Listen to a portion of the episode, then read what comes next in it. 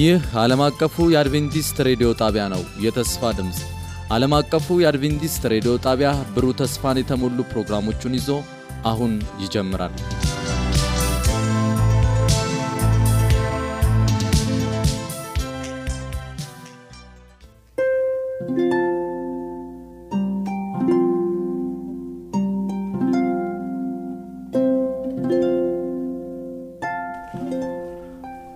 እንደምን ሰነበታችሁ ውድ አድማጮቻችን። ይህ ዓለም አቀፉ የአድቬንቲስት ሬዲዮ የአማርኛ ቋንቋ ስርጭታችን ነው። የተለመደውን ሳምንታዊውን የመጽሐፍ ቅዱስ ጥናታችንን አሁን እንጀምራለን።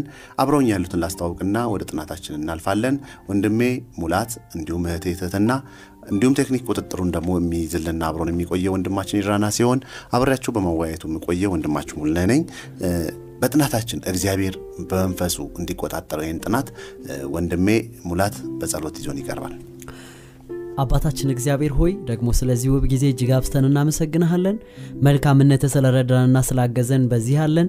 ደግሞም አድማጮች በያሉበት በሚሰሙት ነገር ሁሉ አባት ሆይ በማስተዋል አንተን ማምለክ እንዲችሉ አንተን መከተል እንዲችሉ እንድትረዳቸው እየጋበዝንህ ቆይታችንን ላንተ እናስረክባለን። በክርስቶስ ኢየሱስ ስም አሜን። እግዚአብሔር ይባርክህ ወንድሜ ሙላት።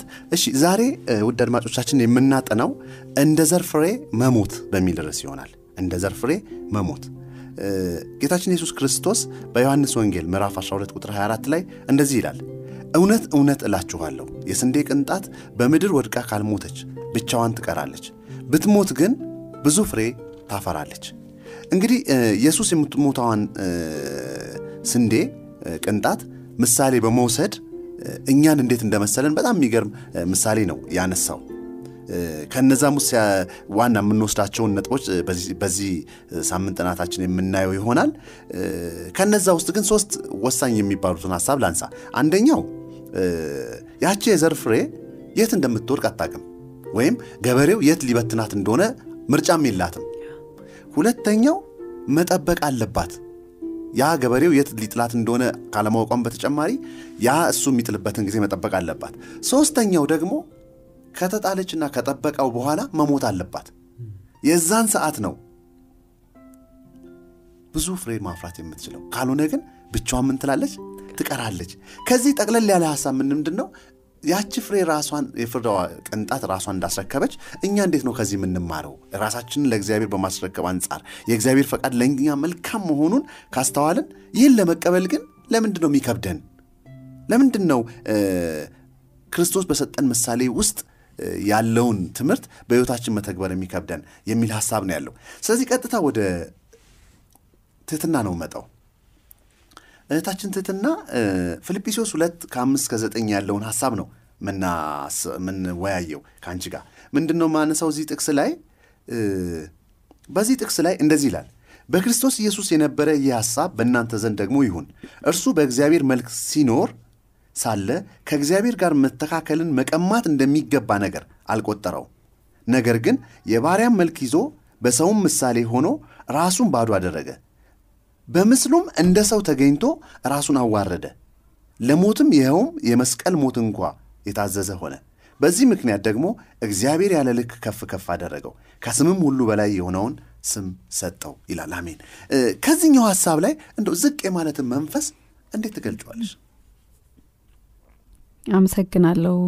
በዚህ እንግዲህ ዛሬ በምናጠናው ክፍል በተለይ በዚህ በአሁን ባነሳው ላይ የምናየው ከለመድ ነው ሁልጊዜ ከተለማመድ ነው በጣም ተቃራኒ የሆነ ሀሳብ ነው እየቀረበልን ያለው። ምክንያቱም እኛ በዚህ ምድር ስንኖር በተቻለ መጠን ለመብታችን ይገባናል ለምንለው ነገር መሟገት መፋለምን ነው የለመድ ነው እና ክርስቶስ ግን እያቀረበልን ያለው የዚህ ተቃራኒ የሆነውን ህይወት እንድንለማመድ ራሳችንን በማስረከብ እንዴት ከእሱ መማር እንደምንችል የክርስቶስ ህይወት ነው በዚህ ክፍል ቀርቦልን የምናየውና ራስን ለእግዚአብሔር ፈቃድ በተለይ እግዚአብሔር ላለው ለትልቁ ለሰማይ መንግስቱ አላማ ስንል መተው ያለብን በጣም ብዙ ነገሮች አሉ። እኛ አንቀን የያዝናቸው ግን ለእግዚአብሔር መንግስት ለማገልገል እሱን መንግስት ለማስፋፋት ገጣሚ ያልሆኑ ብዙ አንቀን የያዝናቸውን ነገሮች እንዴት መተው እንዳለብን ከክርስቶስ ህይወት እንድንማር ነው ይሄ ክፍል ቀርቦልን ያለው እና የክርስቶስን ህይወት እስቲ መለስ ብለን ብናየውን በተጠቀሰው ባነበብከው ክፍል ላይ ምን አደረገ የሚለውን በምናይበት ጊዜ መጀመሪያ ያጣው ነገር ምንድን ነው? ከእግዚአብሔር ጋር የነበረውን እኩል የመሆንን እንግዲህ መብትን በለው ወይም ደግሞ የሚገባውን ክብር አጣ ያንን አቶ ራሱን ዝቅ አደረገ ዝቅ ማድረግ ሲባል በሰው አምሳል በጣም ውስን በሆነው እንግዲህ በጣም እንግዲህ በራሱ በእጁ በፈጠረው ሰው አምሳል ልክ ራሱን አወረደ። የመጀመሪያ የወረደበት ደረጃ ያ ነው። ከዛ ደግሞ ሰውም ደግሞ ሲባል እንደው ከፍ ያለ ሰው ክብር ያለው በጣም የተወደሰ አይነት ሰው አይደለም የመረጠው። የባሪያ መልክ ያዘ ይላል። እና ባሪያ እንግዲህ የጌቶች አገልጋይ ነው አደለ የዛን ቦታ ነው የወሰደው ማለት ነው። ልክ የሚገባውን ከሰማይ የነበረውን ክብር ማጣት ብቻ ሳይሆን ከሰውም ደግሞ ያነሰውን የሰውነት ማንነትን ነው ወስዶ የምንመለከተው። ከዛ ሲኖር ደግሞ በዚህ ምድር ረጅም እድሜ ይኖረ በጣም ሰላማዊ የሆነ ህይወት የኖረ ሰው ሳይሆን ምን አይነት ሰው ነበረ? ሞትን አደለ ሰላማዊ ሰው አልነበረ ምን ይላል? ሞተ ይላል። ከሞትም ደግሞ የከፋው ሞት የሞተ ነበረ። ቅድም ባነበብከው ቁጥር እንደምንመለከተው የመስቀል ሞት እንኳን የታዘዘ ሆነ ይላል ሞት እንኳን የተሻለ ሞት አይደለም ሲሞት የምንመለከተው። ከሞትም ያነሰውን በዛ ዘመን በተለይ በጣም የወርደት ሞት የሚባለውን ሞት የሞተ ነበረ ክርስቶስ። ይህን ሁሉ ለምን አደረገ ስንል እንደምናውቀው ሁላችንንም በመስቀል ሞቱ አማካኝነት በመስዋዕትነቱ አማካኝነት ሁላችንንም ከእግዚአብሔር ጋር ለማስታረቅ ከሞት ወደ ህይወት ለማሻገር የኃጢአትን የሞትን ህግ እነዚህን ሁሉ ለመሻር ክርስቶስ ይህንን ሁሉ መስዋዕትነት እንደከፈለ እናያለን። እና እኛም ከዚህ የምንማረው የእግዚአብሔርን መንግስት ለማስፋፋት እግዚአብሔርን በተለያየ መንገድ ለማገልገል በቤተሰባችን ሊሆን ይችላል ቤተሰባችን ለማገልገል ቤተክርስቲያንን ለማገልገል የተለያዩ ሰዎችን ለማገልገል መሰዋት ያለብን ራሳችን ባድሮ ማድረግ ያለብን የሆነ ነገር አለ። ያንን እንዴት መሰዋት አለብን የሚለውን ከክርስቶስ እንማራለን። ራሳችንን ልክ እንደሱ ዝቅ ማድረግን ከእሱ መማርን ማድረግ እንዳለብን እናያለን። እና ክርስቶስ ይህን በማድረጉ ምን አገኘ የሚለውን በምናይበት ጊዜ ቁጥር ዘጠኝ ላይ ያነበብከው በጣም ጥሩ ሀሳብ ይገልጥናል ምን ይላል? በዚህ ምክንያት ደግሞ እግዚአብሔር ያለ ልክ ከፍ ከፍ አደረገው ከስምም ሁሉ በላይ ያለውን ስም ሰጠው ይላል። እና ክርስቶስ ይህን ሁሉ መስዋዕትነት ራሱን ዝቅ ማድረጉ ባዶ ማድረጉ በመጨረሻ ላይ ያንን ክብር እንዲያገኝ አደረገው ማለት ነው። እና እኛም ይህን እያሰብን ይህን እያሰብን በኋላ የሚመጣውም ለእግዚአብሔር ክብር ሰዎች እግዚአብሔርን የሚያከብሩበትን ክብር መዳናቸውን ብዙዎችን ሰዎች መዳን እያሰብን ራሳችንን ልክ እንደ ክርስቶስ ባዶ በማድረግ መስዋዕት በማድረግ ልናገለግል ይገባል ማለት ነው። ምናልባት ዛሬ ጥያቄ ይሆንብን ይሆናል የትኛውን ነው መሰዋት ያለብኝ? ምንድን ነው አንቅ ያስኩት የሚለው ግልጽ ላይሆንልን ይችላል። ነገር ግን በጸሎት ብንጠይቅ መንፈስ ቅዱስ ሊያሳስበን ሊያሳየን ይችላል እና ያንን በጸሎት መንፈስ ሆነን ልናስገዛ ለእግዚአብሔር ልናስረክብ ያስፈልጋል ማለት ነው አሜን። እግዚአብሔር ይባርክሽ እህቴትትና ትልቅ ሀሳብ ነው ያነሳሽው። ምክንያቱም እግዚአብሔር መለኮት ነው። ኢየሱስ እግዚአብሔር ነው። ያን መለኮትነት ነው ትቶ በእጁ አብኩቶ በሰራው ሰው አምሳል የወረደው። ቅድም እንዳስቀመጥሽውም ለዛውም እስከ መስቀል ሞት ድረስ። ግን ደስ የሚለው ምንድን ነው እግዚአብሔር አብ ደግሞ ያንን ዝቅ ማለቱን አይቶ ምን አደረገው ይላል? ከፍ ከፍ አደረገው። ከስም ሁሉ በላይ ሰጠው ክብር ለእግዚአብሔር ይሁን። በእውነት ደስ የሚል ሀሳብ ነው ያነሳሽው። ታዲያ በዚሁ ልቀጥል ወደ ወንድሜ ሙላት። ታዲያ ምንድነው አሁን አንቺ ስጨርሽ ያነሳሽው? በጸሎትና ቃሉን በማንበብ ዝቅ ማለትን ልንማር ይገባል። ታዲያ አሁን የሚቀጥለው ሀሳብ የእግዚአብሔርን ፈቃድ ለማወቅ ነው እንግዲህ ጸሎትና ቃሉን ያልነው። ግን ወደዛ ከመሄዳችን በፊት መሞት እንዳለብን የሚያሳዩ ሀሳቦች አሉ። በተለይ ደግሞ ምንድን ነው ይህን በምንጸልይበት ጊዜ ቅድም ያነሳ ነው የዘሯ ቅንጣት አለች አይደል? እሷን መሞት እንዳለባት አንስተናል። ስለዚህ የእግዚአብሔርን ፈቃድ ለማወቅ ሊሞቱብን ወይም ደግሞ በእግዚአብሔር ኃይል ልንገላቸው የሚገባው ማንነታችንን እንዴት ትገልጸዋለ ወንድም ሙላት? አው እንግዲህ እያወራን ያለ ነው ራስን ስለመስጠት በእውነት ማንነትን ራስን አሳልፎ ስለመስጠት ስለሆነ እንግዲህ የእግዚአብሔርን ፈቃድ ማወቅ ከፈለግን የእግዚአብሔርን ፍጹም የሆነውን ፍጹም የሆነውን ለእኛ ያለውን እቅድና ሀሳብ ማወቅ ከፈለግን ራስን ከመሰዋት ይጀምራል። ራስን መሰዋት ማለት ጳውሎስ ሲጠቅሰው እንደዚህ ይላል ሮሜ ምዕራፍ 12 ቁጥር አንድና ሁለት።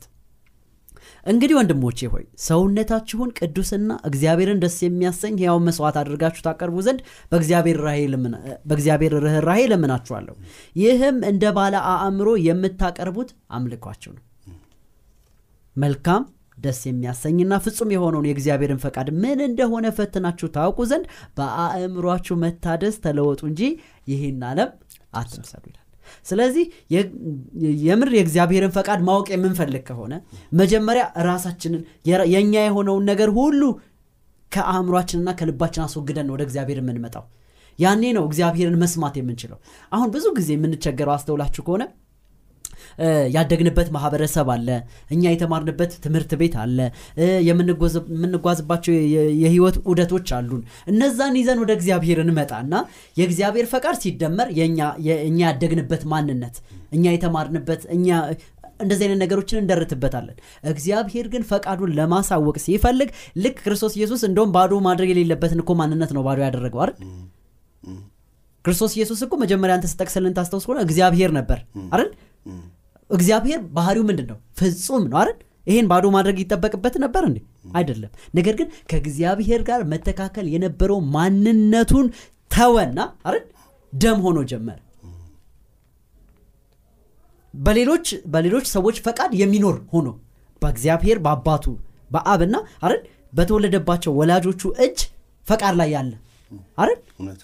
ስለዚህ እግዚአብሔር እዚህ ድረስ እንድናምነው ይፈልጋል እዚህ ድረስ ካመንነው ነው የሰማይ ፈቃድ የሚገለጥልን።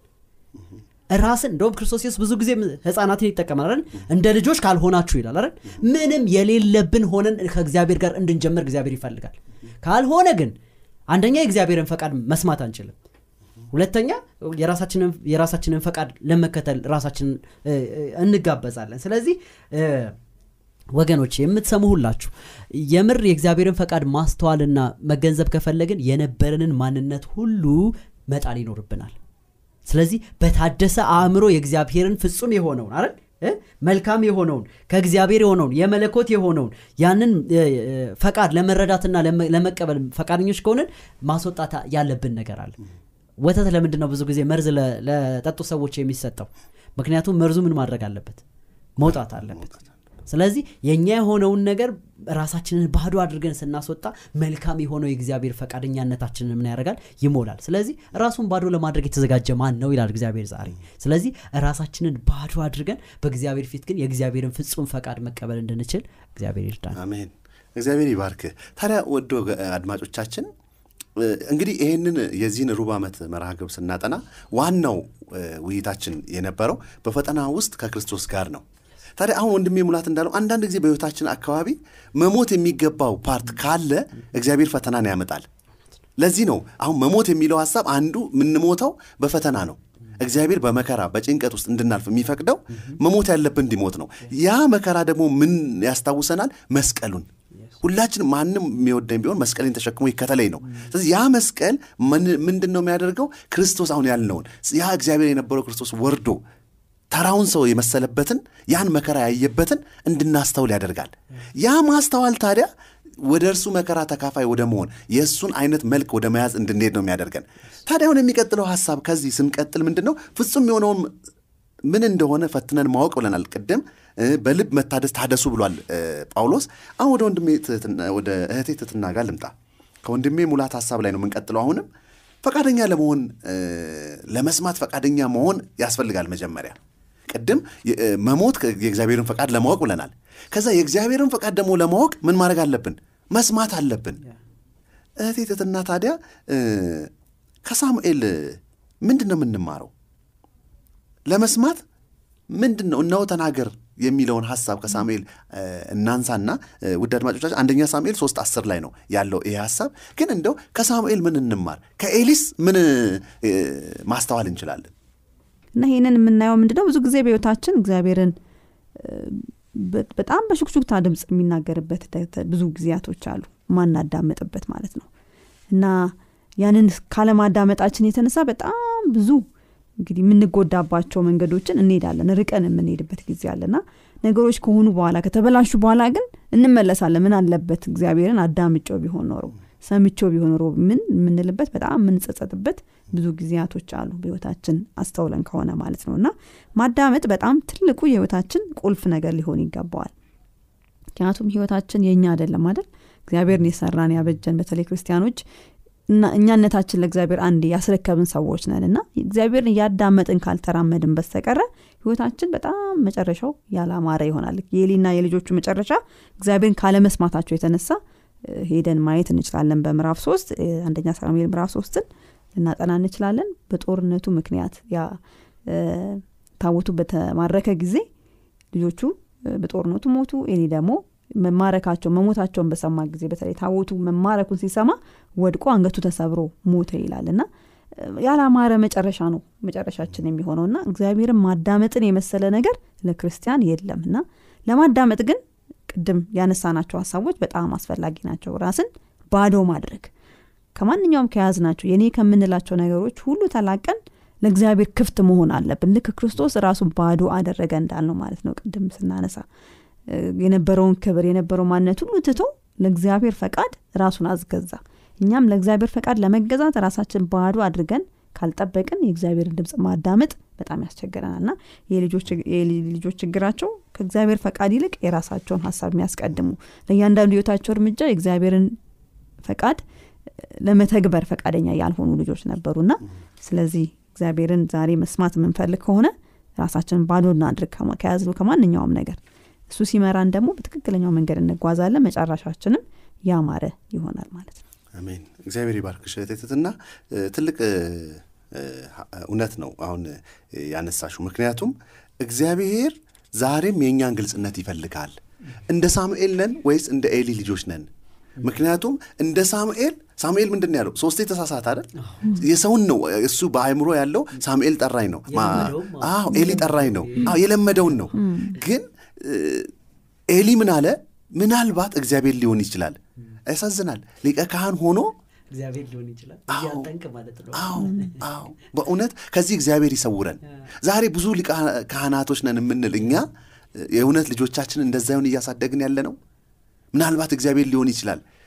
ደስ የሚለው ግን ሳሙኤል በእግዚአብሔር ፊት በሞገስም በመንፈስም አደገ። እግዚአብሔር ድጋሚ ሲጠራው ምን አለ? ባሪያ ይሰማል እውነት እንደዛ እንድንል እግዚአብሔር ይርዳን። የሚቀጥለውን ሀሳብ ስናይ ደግሞ የበለጠ እናያለን። እንግዲህ ቅድም እንዳልነው ራስን ባዶ ማድረግ ቀጥሎ እንዲናገረን መጋበዝ አሁን የሚቀጥለው ሀሳብ ያለው ደግሞ ራስን መቻል። በእውነት እግዚአብሔርን እንዳንሰማ ከሚያደርጉን ችግሮች መካከል እኛ ብቁዎች ነን የሚለው ሀሳብ ነው። እስቲ ዛሬስ እኛ ብቁዎች ነን ብለን በራሳችን መተማመናችንን እንዴት እናያለን ወንድም ይሙላል እ፣ የሚገርመው ነገር ወገኖቼ እንደው አድማጮችን ባሉበት ሆነው እስኪ እንዲያሰላስሉ እንጋብዛቸው። የውድቀት ሁሉ መጀመሪያ በነገራችን ላይ እችላለሁ ማለት ነው። ሰይጣንን ታስታውስታለች ሉሲፈር ያልወደቀው ያ የሚያበራ ኮከብ መጀመሪያ በልቡ እንዲህ አለ ነው የሚለው። አይደል? ዙፋኔ ከከዋክብት በላይ አይደል? ኢሳያስ ምዕራፍ 14 ቁጥር 13 የሚነገር በልባችን ምንድን ነው የምንለው ዓለም የምትለን እና የዚህ ዓለም ገዢ ያመጣው ፍልስፍና ነው በነገራችን ላይ። የዚህ ዓለም ገዢ ሁሌም ትችላለህ አይደል? አንተ ይህን ነህ። ዓለም የምትነግረን እኮ አትችልም አይደለም። አንተ በተፈጠርክበት በዛ ማንነትህ መግነን አይደል? መስራት መውጣት ትችላለህ ግን እንችላለን። ሔዋን በዛ በማይወደቅበት ዓለም በዛ እንከን አልባ አድርጎ አምላክ በሰራት በዛ በኤደን ገነት እችላለሁ ብላ አሰበች። ወገኖቼ ከእግዚአብሔር ህልውና ውጭ ሆነን እንችላለን ብለን ስናስብ ያኔ ውድቀታችን ይጀምራል። እንኳን እንግዲህ ያነሳንላችሁ እ፣ አስበው መላእክት ሲፈጠሩ የነበሩበት የፍጽምና ልዕልና አስቡትና ፍጽምናቸው ምን ያህል እንደነበር እናስብና በዛ መውደቅ ከነበረ አሁንማ ይሄን ይህን ተንኮለኛ የሚለው መጽሐፍ ቅዱሳችን ኤርሚያስ ምዕራፍ 17 የሚነግረን ተንኮለኛ ልባችንንማ እንዴት አድርገን ትችላለህ ልበለው እኔ? እንከን በሌለበት ዓለም ፍጡራን ከወደቁ በኃጢአት ለተጸነሰ ለዚህ ማንነትማ አይደል? ወደ ኃጢአት ላዘነበለ ማንነትማ እንዴት ሆኖ ነው እችላለሁ ብዬ ለዚህ ማንነት የምነግረው? እስኪ ራሳችንን እንፈትሽ ወገኖች። በእርግጥም ይህን አእምሯችንንና ይህን ልባችንን ተጠቅመን እንችላለን ካልን ውድቀታችን ጀምሯል ማለት ነው። ስለዚህ መጀመሪያ ወገኖቼ ሳኦልም የሆነው ይሄንን ነበር አይደል? ሳሙኤል እመጣለሁ አለው ከዛ ግን ሳውን መጠበቅ አቃተው። ከዛ እሱ ሊያደርግ የማይገባውንና የማይችለውን መስዋዕት ምን ለማድረግ ደፈረ? ለማቅረብ ደፈረ። ምን ችግር አለው አለ። በቃ ምን ችግር አለው? እንደውም እኮ ወደ ንስሐም አልመጣም። አስተውላችሁት ከሆነ አይደል? ዘገየህብኝ አይደል? እንደውም ምክንያቱ ለመሰዋቴ ምክንያት ማነህ ሰይጣን የሚከሰው ክስ ነው አይደል? አን- አንዳንዶች እንደውም እግዚአብሔር በሰጣቸው ስሜት እኮ ይቀልዳሉ አይደል? እግዚአብሔር ነው ይሄን ስሜት የፈጠረልኝ ብለው እኮ ይሟገተዋል።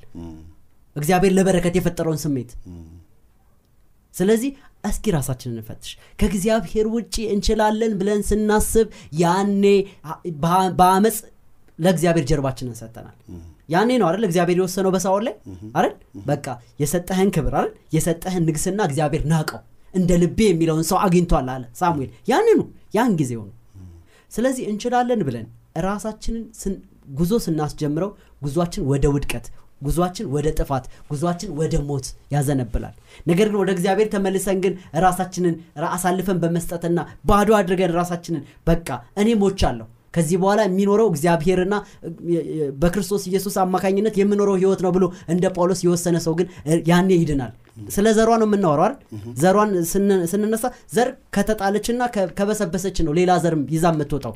እኔ ነኝ ካለች ግን ብቻዋን ትቀራለች። አንድ ቀን አይቀርላትም ደግሞ አይደል? መጥፋቱ ስለዚህ ወገኖቼ እስኪ ራሳችንን እንጠይቅ።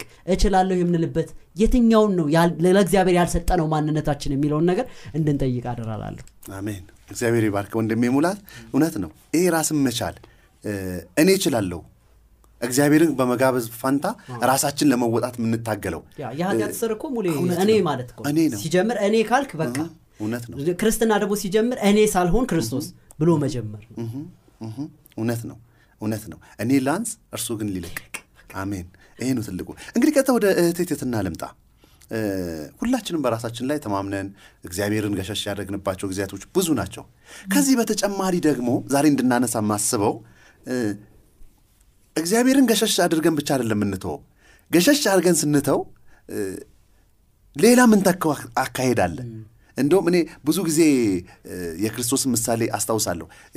እንትን አጋንንትን ካስወጣ በኋላ አጋንንቱን አስወጥቶ ያነጻዋል። ካነጻው በኋላ እነዛ አጋንንቶች ወዴት ይሄዳሉ? ወደ በረሃ ይሄዳል። ወደ በረሃ ይሄድና ግን እስቲ ለማንኛውም ብሎ ሲመለስ ቤቱ ጸርቶ አእምሮ ይጠብቀዋል። ስለዚህ ተመልሶ ይሄድና ይወስድ። ይህን ሀሳቡ ከዚህ ጥቅስ ጋር ማያያዝ ያሰብኩት ምንድን ነው ትትና እኛ እግዚአብሔርን ካላስቀመጥን በዛ በማንነታችን። ምክንያቱም እኛ ክፍት ነን ብለናል ቅድም። መሞት አለብን ብለናል። ከዛ ካላስቀመጥን ሌላ ነገር እንተካለን። እነዚህ ተተኪ ነገሮች ምንድን ናቸው በህይወታችን ውስጥ? በተለይ ችግር ሲገጥመን የተለያዩ ተስፋ መቁረጦች ይሆናሉ ወይ የምንጠብቃቸው ነገሮች አልሳካ ሲሉ ወይም ደግሞ በተለያዩ ፈተናዎች በሚገጥሙ ጊዜ እግዚአብሔርን ከመጠማጠም ወይ በሱ ላይ ከመታመን ይልቅ እንዳልከው በጣም ብዙ ነገሮችን ለመተካት ጥረት እናደርጋለን። እና የተለመዱ ናቸው ጊዜ በህይወታችንም እኛ የምናውቃቸው ነገሮች ናቸው። እና ነገር ግን የሚያሳዝነው እነዛ የተካናቸው ነገሮች ችግሮቻችን አይፈቱልንም። የተወሰነ ጊዜ ማገገም አይደል? እንደው ችግሩን እንዳን ምንድን ነው ህመሙን እንዳይሰማን ማደንዘዣ ነው የሚሆኑት። ግን ችግሩ ግን አልተፈታም። እንደገና ቀጥሎ ከኛ ጋር አብሮ ይኖራል እና መፍትሄ እንዳልሆኑ ራሳችንም ደርሰንባቸዋል አለ በህይወታችን ባለን ልምምድ የተለያዩ ነገሮችን እንጠቀማለን። ለምሳሌ በጣም በቃ የበታችነት ስሜት የሚሰማው ሰው በተቻለ መጠን ዝናን የሚያገኝበትን ነገር በማግኘት በሱ ለመተካት ጥረት ያደርጋል። ወይም ደግሞ እንግዲህ በጣም ጭንቀት ውስጥ ያለ ሰው ሄዶ የተለያዩ እቃዎችን በመግዛት እነሱን ሲገዛ የሚሰማውን ጥሩ ስሜት በመሰማት ከዛ ከጭንቀቱ ለመላቀቅ ጥረት ያደርጋል። ወይም ደግሞ ከቤተሰቡ ከትዳር አጋሩ ጋር የተጋጨ ሰው ሌላ ሰው በመተካት ከዛ ያጣውን እንግዲህ አብሮነት ወይ ማን የኔነትን ስሜት ከሌላ ሰው ለማግኘት ጥረት ያደርጋልና እነዚህ ነገሮች እንዳሉ ያው ችግሩን አይፈቱልንም። ነገር ግን የበለጠ ጭንቀት ውስጥ እንድንገባ ጭንቀታችንን እንዳለ እንዲቆዩ ያደርጋሉ ማለት ነው። እና አንዳንድ ጊዜም ደግሞ የራሳችንን ደግሞ logical አስተሳሰቦችን ምንላቸዋል አደለ reason ማድረግ ወይም በቃ በሚዛናዊ በራሳችን የምንፈታቸው መንገዶችን ለመተካት እንሞክራለን። ወይ ችግሩ ደግሞ እንደሌለ ለመርሳት ችግሩ እያለ ረስተን ለማለፍ ጥረት የምናደርግበትም አለ። እና በተለያየ መንገድም ችግሩን ለመሸወድም ጥረት በማድረግ እነዛን ለመተካት ጥረት እናደርጋለን። እነዚህ ነገሮች ግን እንዳሉ መጨረሻቸው ያው እኛን በጭንቀት ውስጥ ትተውን መሄድ ነው። እና ለዚህ በጣም እንደ ጥሩ ምሳሌ የሚሆነ ማን ነው ዘካርያስ ላይ ያለ ሀሳብ ማለት ነው። በዘካርያስ ውስጥ ዘመን እንግዲህ ህዝቡ ከነበረበት ከባቢሎን ምርኮ ተመልሰው ጊዜው አለቀና ማለት ነው። የሰባ ዓመት በሚያልቅበት ጊዜ ተመልሰው ሀገራቸውን ይገነቡ ነበር። በተለይ ቤተ መቅደሱን ሲገነቡ ብዙ ተቃውሞች ገጠሟቸው እነዛ ተቃውሞ ተስፋ የሚያስቆርጡ ናቸው። እንግዲህ እንዲህ እንዲተዉ የሚያደርጋቸው ነው ያንን መገንባት ማለት ነው። ነገር ግን ምን ሲያደርጉ ነው የምንመለከተው? እግዚአብሔር ላይ ሲጠማጠሙ ወደ እግዚአብሔር ሲመለሱ እግዚአብሔር ላይ ሲታመኑ እናያቸዋል እና ከእግዚአብሔርም ከመታመናቸው የተነሳ እግዚአብሔር የማጽናኛ ቃላቶችን በነቢያቱ ሲልክላቸው እንመለከታለን። እና ያ የተለያዩ ተቃርኖቹ እንዲቆሙ እግዚአብሔር አላደረገም። ምክንያቱም እነዛ ተቃርኖች ወዴት እንዲያመጡት እንዲያመጡን ይፈልጋል ወደ እሱን መፈለግ እሱን ወደ መታመን እንድንመጣ ስለሚፈልግ እግዚአብሔር በተለያዩ ተቃርኖዎች በተለያዩ ችግሮች ውስጥ እንድናልፍ የእግዚአብሔር ፈቃድ ይሆናል።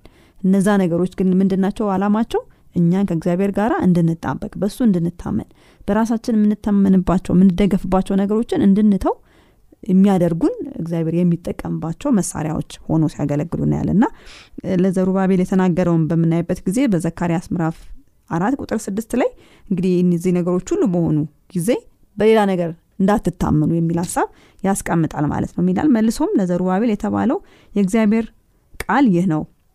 በመንፈሴ እንጂ በኃይልና በብርታት አይደለም ይላል የሰራዊት ጌታ እግዚአብሔር ይላልና ይህንን ያ ቤተ መቅደሱ ፍጻሜውን የሚያገኘው በእግዚአብሔር መንፈስ እርዳታ ነው እንጂ እነሱ በሚያመጡት የተለያየ ዘዴ ወይም እነዛን የመጡባቸውን ተቃርኖዎች ለራሳቸው ሊፈቱበት ባሰቡት መንገድ ሳይሆን በእግዚአብሔር መንፈስ ነው ያ ቤተ መቅደስ ፍጻሜውን የሚያገኘው የሚል መልእክት ነበር እግዚአብሔር ሲልክላቸው የነበረው ማለት ነው። እና መጽሐፍ ቅዱስም የሚታመን በእግዚአብሔር ይታመናል የሚመካ በእግዚአብሔር ይመካ ይላል። እና በፍጹም ልብ በእግዚአብሔር ታመን ደግሞ ይላል። እና እነዚህ ነገሮች ምንድን ናቸው?